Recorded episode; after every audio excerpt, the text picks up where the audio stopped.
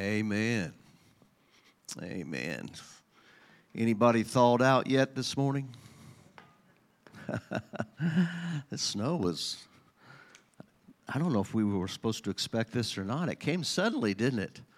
My son called me this morning and he said, Dad, I guess we're going to go ahead and have church. It's three to five inches already fell here. And so they got it before we did. I looked outside, there was nothing out there.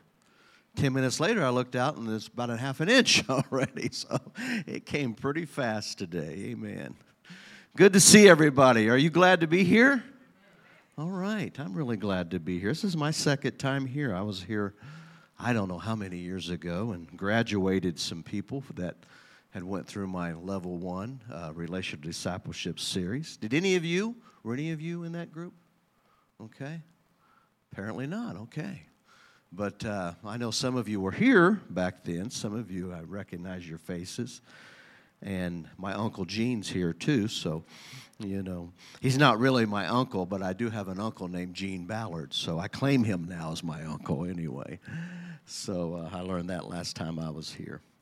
But uh, good to see everyone out today, and it's good to be with your pastor and Mackenzie, and now little I'll call her Ellie, okay? Eleanor Ellie. Isn't she beautiful? Man, you know what? Uh, when your pastor's got a beautiful little baby like that, it just, uh, that, uh, it really, uh, my, my son told his congregation, the only reason you voted me in was because of my daughter. I know that's not true with your pastor, okay? Actually, you voted him in before they got the, the baby but it just makes it a little bit better when your pastor's got beautiful little children. But uh, they are uh, choice servants of God, and I'm just so excited to be here with them today. I was in the area yesterday. I was doing a men's conference, and uh, I told your pastor, I said, I'd just like to come by and be a blessing to you some way or another. I just want to bless you.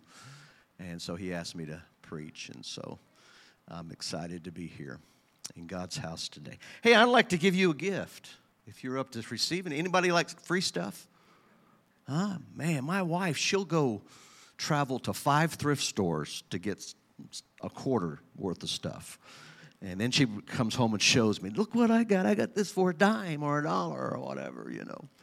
But uh, anyway, I've got some little cross necklaces out there. I know you can't see it from here, but uh, it's, it's made in the. Um, it's, it's a symbol of uh, the nails uh, of Jesus on the cross. And you don't have to wear it around your neck if you're not one of those people that don't like to wear stuff around your neck. You could put it up, uh, you know, in your uh, visor in your car or somewhere, rearview mirror, whatever. But uh, they're back there if you'd like to take one home with you, okay? And um, I like this because it reminds me of what Christ did on the cross for me, okay? A lot of people wear crosses, and I don't know if not everybody that I see with a cross on understands what they're wearing. But uh, this will, because it looks kind of like the nails, maybe, except, of course, a lot smaller that nailed Jesus to the cross. So they're back there you just take one when you leave if you want one, okay? It's on me, all right? Now, don't take more than one because I got to give the rest of them to. I work with some addic- uh, uh, addiction recovery uh, center, and I told them I would give them one. Uh, at our next encounter. So, also, I would like to give you something else, and that is it's a book, a little booklet that I wrote last year called Psalm 91. And in it, uh, there's some tips on how to pray Psalm 91. And you can write under each verse, verse has got a page, and you could write whatever you would want as you pray Psalm 91. Psalm 91 is a good prayer to pray. And uh, it prays, uh, you pray against diseases and sicknesses and blessings on your life and so forth. I would encourage you, and this book will help you if you'd like to pray Psalm 91. So Pastor, would you mind just passing these out to anybody who wants one? You don't have to take one, but if you like one, it's a gift for me to you. And uh, Pastor, if you would just put the rest of them, if you got some left over, out on my table. And then I've got a gift that somebody might be interested in in here that studies the Bible, that loves to study the Bible. It's a pamphlet It's uh, called the chrono- Chronology of the Bible. It's a timeline, and it also has a Bible reading uh, plan. It's in color. It is really a nice little study aid. And uh, I'll give this uh, away today to the first person that raises their hand and wants it. Anybody? Oh, all right. The lady right back there in the, is that polka dots? What is that? Uh, okay. All right. Amen. All right. That's all I have, okay? The rest I'm going to give you is the word, all right? And I've been praying for you too. And I'm, again, it's an honor to be here today. Would you stand with me for the reading of God's word? If you can, I promise I won't make you stand very long, but I just think it's. Uh, good to honor the Word of God in standing. Would you turn with me to Psalm, I'm sorry, Matthew 9, 35 through 38. My wife greets you too. She would love to be here, but we just got back from Florida Friday night, and I went on the road Saturday morning, and she's got to go to work early in the morning, and uh, she didn't want to get out on the road again. So, uh, and plus, she wanted to see her granddaughter because we hadn't seen her in about eight days. I went by last night and uh, or yesterday morning and see my granddaughter for a few minutes. All right, I want to talk to you about rescuing. I want to talk to you about being a rescuer. Okay? This is what Matthew 9. Let's start 35, verse 35. Jesus traveled throughout all the towns. I'm reading from the NLT all the towns and the villages of that area, teaching in the synagogues and announcing the good news about the kingdom. And he healed every kind of disease and illness. And when he saw the crowds, he had compassion on them because they were confused and they were helpless. They were like sheep without a shepherd. And he said to his disciples, The harvest is great, but the workers are few. So pray to the Lord who is in charge of the harvest and ask him to send more workers into his fields. Lord, would you help us today to not just hear your word, but be doers of your word. In Jesus' name and amen. You could be seated. Thank you. Now, Pastor, I need to stay right here because of your camera. Is that right? I can't. Okay, no camera. Good. Okay, I can wander wherever I want. Huh? Okay. You know, the word plentiful there uh, in the scriptures, I think King James uses the word plentiful. Translation I used said the harvest is great. It means uh, an amount of quantity, a great amount of quantity. I want to talk to you a little bit about the harvest. And I just heard your pastor talk about his vision. I heard him talk about your community dinner. And uh, I think that's wonderful. I think that's great that you're reaching out to your community. And why is that? Because uh, we need to see people like Jesus did. You need to see people like Jesus did. Jesus saw people as what? Lost, without a shepherd. Jesus saw people uh, hopeless, desperate. And I want to ask you a question now. How do you see people? How do you see people in the world? How do you see people in the streets and people you work with, people that's your family that doesn't know Jesus? How do you see them? The Bible tells us that Jesus had compassion on the lost people, on lost sheep, on the harvest. And Jesus seen us as rescuers, that it's our job to rescue them. Now, when you got saved, you became a rescuer.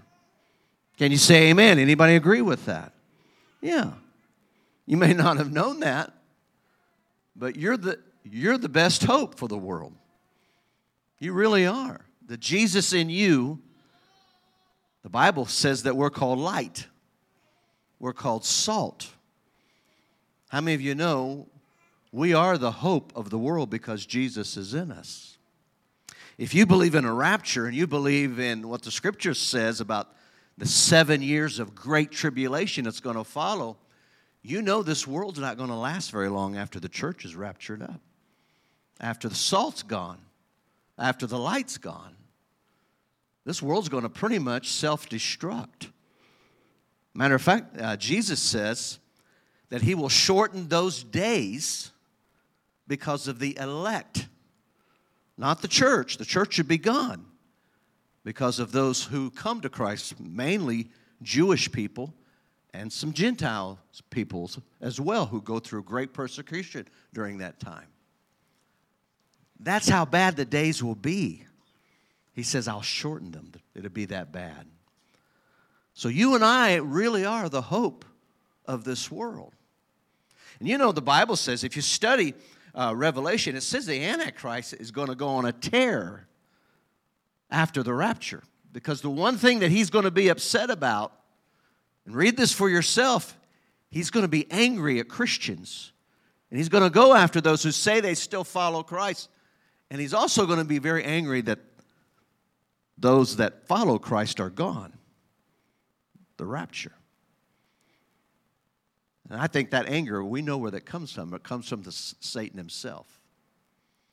So I just want you to know today that you and I are the hope of the world. And I just want to share with you just quickly, and I'll have you out of here without before 12 without any problem. Some things about the harvest, this lost and dying world. Some things that, that we need to do. In particular, I just want to give you three things that we need to remember when it comes to this plentiful harvest that Jesus loves. Number one, First of all, we can't wait too long. We have to do it now. We have to be willing to take a chance because we don't have much time. The moment is now. It's now. You say, Well, I don't know when Jesus is going to come. Maybe he won't come as quick as you think he will, Pastor. But you and I, even besides that, you and I don't have tomorrow. We only have today, don't we? My brother's 59 and he's always been a preacher. He ran a rescue mission for 12 years in Marion, Indiana. He led many, many people to Christ. But on August 2nd, he went to be with the Lord. You know what? They just declared him cancer free. For nine months, he had battled cancer. Nine months before then, he had battled a terrible brain disease. He was on a feeding tube. He went from 285 down to about 144, but he started gaining weight back. He was about 180, and things were looking up. But the next day, after they said, You're cancer free, a blood clot went to his heart, and he was taken like that. People were telling him, Man, now you could get back in the pulpit. Now you can resume your life. Now you can, you know, become healthier. But that's not what the Lord had in store for him. His mission was through, it was up. So we never know, folks, what the next day holds. We're only given today. And you know what? If you're going to tell somebody about Christ, you need to do it when Christ is speaking to you. And don't think about, well, I'll do that later. Maybe somebody. No. He's talking to you for right now. Maybe it's not so much sharing Christ with them, but praying for them. We need to obey the Lord now because there may not be another chance. Have you ever known anybody that went out to eternity quickly and you thought to yourself, wow, should I have shared with them? Was it me? Should I have talked to them about Jesus? Did somebody talk to them about Jesus? You ever thought where, where they're at because you didn't see any fruits of repentance? See, right now is the time. And the Lord does speak to us, doesn't He? And I'll tell you one thing if you'll every day wake up, say, Lord, lead me and guide me and direct me and help me to be your mouthpiece and help people to see Jesus through me, I promise you, the Lord will put people in your path. Some of you might say, Well, I don't want to pray that prayer. I don't want that responsibility. Can I tell you something? He's probably going to put people in your path anyway, whether you pray the prayer or not. But do it now. Secondly, you have to go where they are. Rescuers don't wait for people to come to them. The lifeguard doesn't wait for people to climb up the ladder and say, Rescue me, right? The fireman doesn't wait for people to come to the firehouse and say, Rescue me. Why should we as Christians wait for people to come to church and say, Rescue me? Yeah, we've kind of done it that way in the past, but can I tell you something? I'm in a church about every week, and one thing I'm noticing nowadays sinners don't come to church anymore. Do you know that? Very few sinners come to church. You say, well, they don't come to my church. They don't come to any church. They don't come to big churches. They rarely come to mega churches. Sinners got better things to do as far as they're concerned. There's big football games going on. They're getting ready for that football game. They're getting the party ready at home, and that's what they're doing in Cincinnati, you know, today. Most people didn't go to church in Cincinnati today. They're getting ready for the game. Joe Burrow's playing. Bengals have a chance to go to the AFC Championship again. They don't care what's going on in the church. Do you receive this? Isn't that the truth? They don't care. They got their sights on other things. It's not going to church. So, guess what? If we're going to rescue them, we got to go where they're at. We really do. we have to take a risk. When the, the alarm is, is sounding, and we have to go. I, I quit pastoring about four years ago. I'm in my fifth year now, not being a full time pastor. And, and honestly, I didn't retire. Honestly, the Lord called me to leave the pulpit and to go out there. And so, what I do now is I, I serve in an addiction recovery center, and I minister to heroin addicts and alcoholics. And I'm on the road, but I'm sending discipleship books into nations. I got a, uh, I put it on my Facebook page, a pastor the other day from Uganda. And uh, he sent me a video. And he said, Pastor Randy, thank you for the discipleship. And there's, that stuff's out there if you want to look at it as you leave. And uh, he said, I had people in my community, my village, that were going to commit suicide. This is what he said. You could look at it for it yourself. Go to my Facebook page. And he said, they started reading your books, your discipleship book, and they were baptized in water, and now they want to live. And you know what? I'm rescuing people through literature through a book. God's using me to rescue people through a book. So, folks, there's all kinds of ways you could rescue people, even in your living room. See, you know, this thing called uh, social media is not all bad, right? And then we criticize it a lot, but there's some good things that happen through social media. Many of you are on Facebook, and you can use Facebook to reach people. You can use Facebook to share your testimony. You can use Facebook to share the Word of God.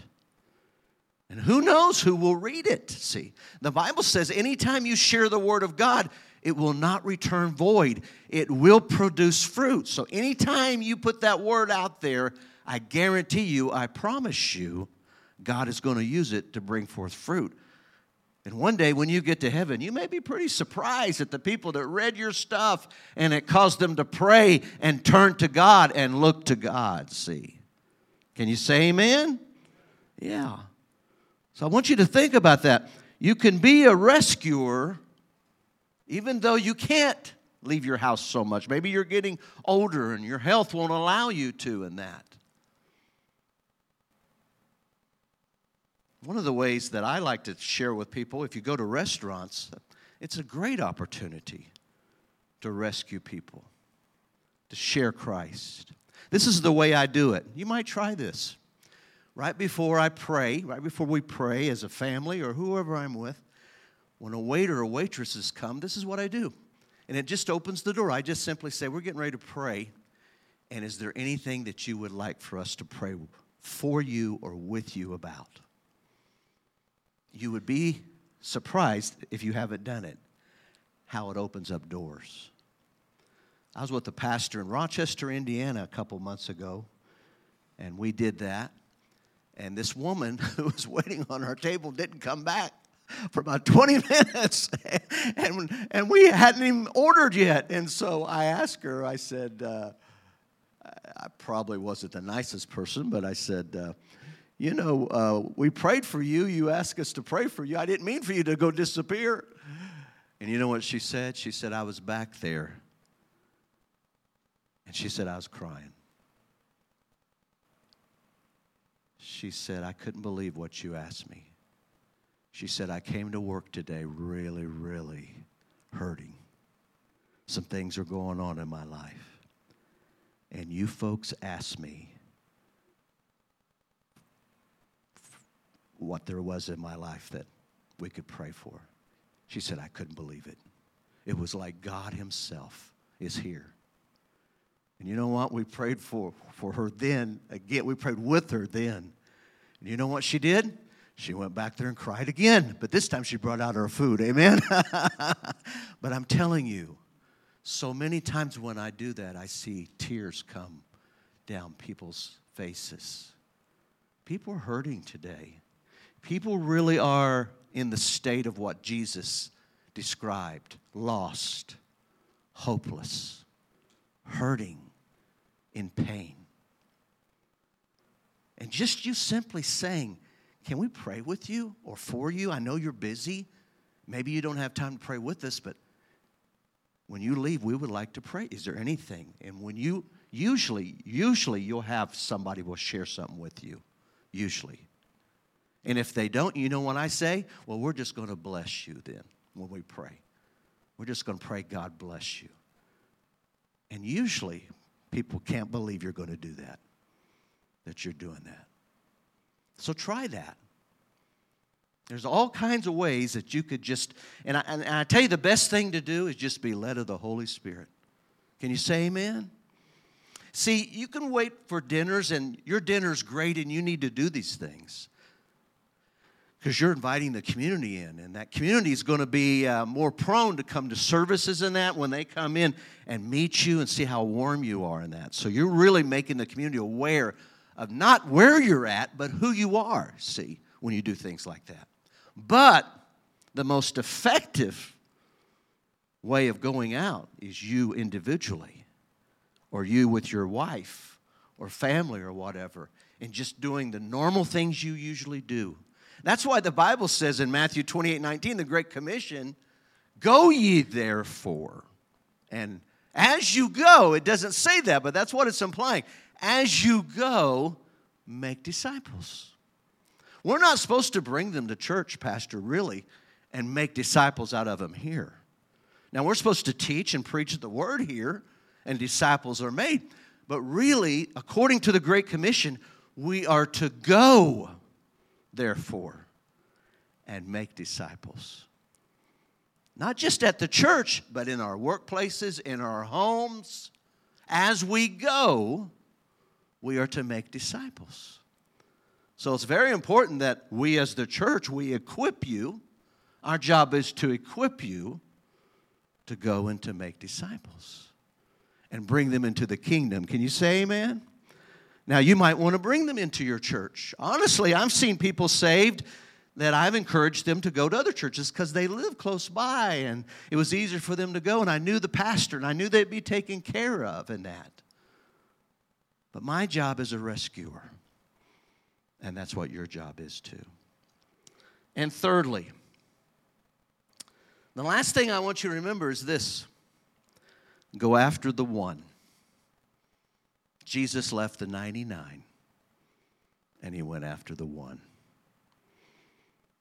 Uh, Pastor and Mackenzie and I have done what we call encounters. Have you ever told everybody about encounters, what they are? Well, there's a session in the encounter called uh, the vision, and we tell the story of Hacksaw Ridge. Anybody remember that story?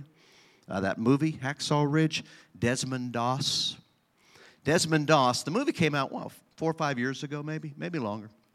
And Desmond Doss saved 75 men at the Battle of Hacksaw Ridge, which was near Okinawa, Japan. And in that battle, he received uh, the highest medal that you could receive from President Truman. President Truman actually, as he was shaking his hand, said, To me, this is a greater honor than being President of the United States, meeting you, shaking your hand, and giving you this medal. Now, the story, the unusual thing about the story is um, Desmond Doss never picked up a gun. It was against Desmond Doss' religion to kill. And so he chose to be an army medic. He was even court martialed at one time because he wouldn't pick up a gun. Even his superiors, his superior officers, hated him because he chose not to shoot a gun. But in the end, he was faithful to his God. Okay, now this isn't for every soldier. There are many Christian soldiers, of course, who shoot guns and so forth and have killed. But his conviction was that he was in the army to be a medic, to save lives and not take lives. That was his conviction, and he held to his conviction. But as he was going on um, the big cliff, is a vertical high cliff that uh, the United, United States took bloody inch by bloody inch, and it really won the end up winning the war on the uh, on that side. The Germans had already been defeated on the other side, on the west. But that battle decided the victory for the Allied troops. And the, in the movie, it shows him going back one by one. And as he's going, he's saying, One more, one more, one more. And he would get soldiers and he would drag them back. He would tie them up and he'd just kick them down on the cliff. And there, there the American soldiers were to, to receive them. It's really a, a cool movie if you ever get a chance to see it. And it really could be called One More.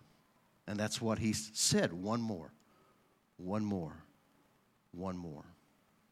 That's the way Jesus did it. Can I tell you something? Christianity is not a collective religion. Christianity is a very personal, individual faith.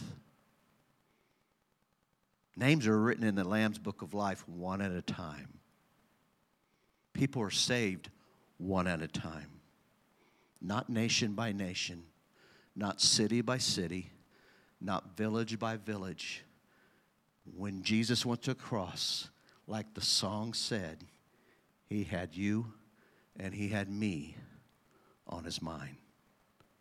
And that's why he died on the cross. Even to the very end, the thief, the one thief, he said, This day you will be with me in paradise even while hanging on the cross, one more. One more. Folks, the Lord only expects you to go after one at a time. One at a time. You say, Well, I'm not, I'm not a very strong Christian. I, I don't know the Bible. I could never do that. Can I tell you who's doing who's saying that to you? You know who it is. He's the liar. That's what he does. He lies without his mouth moving. Amen? That's him. Yes, you could be used of God. You don't have to have a lot of Bible knowledge up here. All you have to do is let people know hey, I'm saved, and Jesus died for you. Let me show you how easy it is. And I'm going to close. My wife and I went to the Church of God General Assembly in August and it was our anniversary, 42nd anniversary. And uh, we needed somewhere to eat. But the uh, Riverwalk, if you've ever been there, was just full, and, Many of the restaurants were taking reservations. It was Saturday night. And we walked and walked and walked and couldn't find anywhere. Finally, as we were walking by, this manager came out. He was on the sidewalk and he said, Hey, we've got room. Come in here. We got, we'll set you up with a table. We got one right outside there. And, and, uh, and I will be honest with you. I'll just be right up front with you. The waitresses were had very little clothes on, okay? and uh, they were out there too, you know, trying to help customers to get in. And the one girl uh, took us, her name was Rachel, and she took us to her table. And uh, she looked like the world. She had tats and she uh, uh, was probably in her mid 20s. She had a nose ring. I mean, she just looked like the world looks and there was a guy playing honky tonk music, and there was Budweiser flowing, and I mean, it was a great place for a preacher to be at a church conference, right? and especially our anniversary dinner, okay? But hey, we were hungry, and I got to the place, I didn't care, you know, what anybody thought. So I went up and uh, we went and got a table. And so toward the end of the meal, I said to Rachel, I said, Man, you have done really a good job I said, Can I ask you something, Rachel? I said, uh, Did you ever go to church? Or do you go to church? And she said, No, I didn't go to church much. She said, Now, I did go a little bit to a church, uh, and it was a Catholic church. This is what I said I said, uh, Do you remember them talking about Jesus? And she said, A little bit. And she said, uh, I, I remember them talking about Jesus hanging on a cross, and I remember seeing a cross and Jesus hanging on it and stuff, but I don't remember much more than that. And I said, Rachel, do you know who Jesus went to the cross for? And she said, I don't, I don't know why he went to the cross. I said, Rachel, Jesus went to the cross for you, and he went to the cross for me, and especially that woman right there, my wife. He really went to the cross for her. I was just kidding with her, you know. And uh, she said, Really? And, and I said, You know why he went to the cross? For you and me and Annette, my wife? And she said, No. And she was being honest with me. And I said, Because we're sinners. We were born in sin. And uh, we're all going to face eternal destruction. A place called hell is real unless we ask the Lord to forgive us. See, He took your sins and my sins to the cross. And there, those sins were nailed to the cross so that you and I could be free of sin and you and I can have eternal life. I said, Rachel, would you like for me to pray with you? You could repeat a prayer after me and receive Jesus? She said, Yes.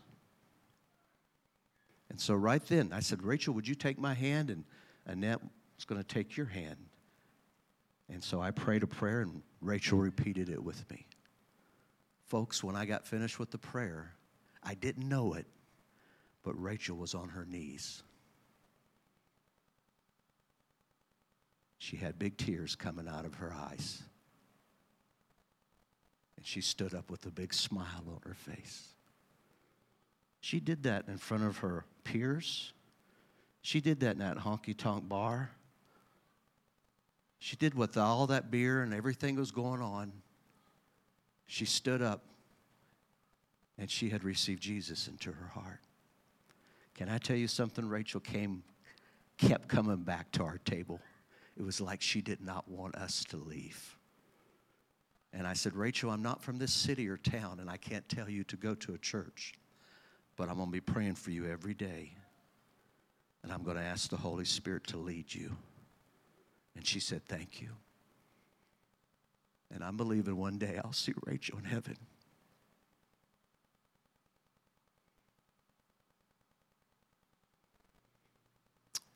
Would you bow your heads, please?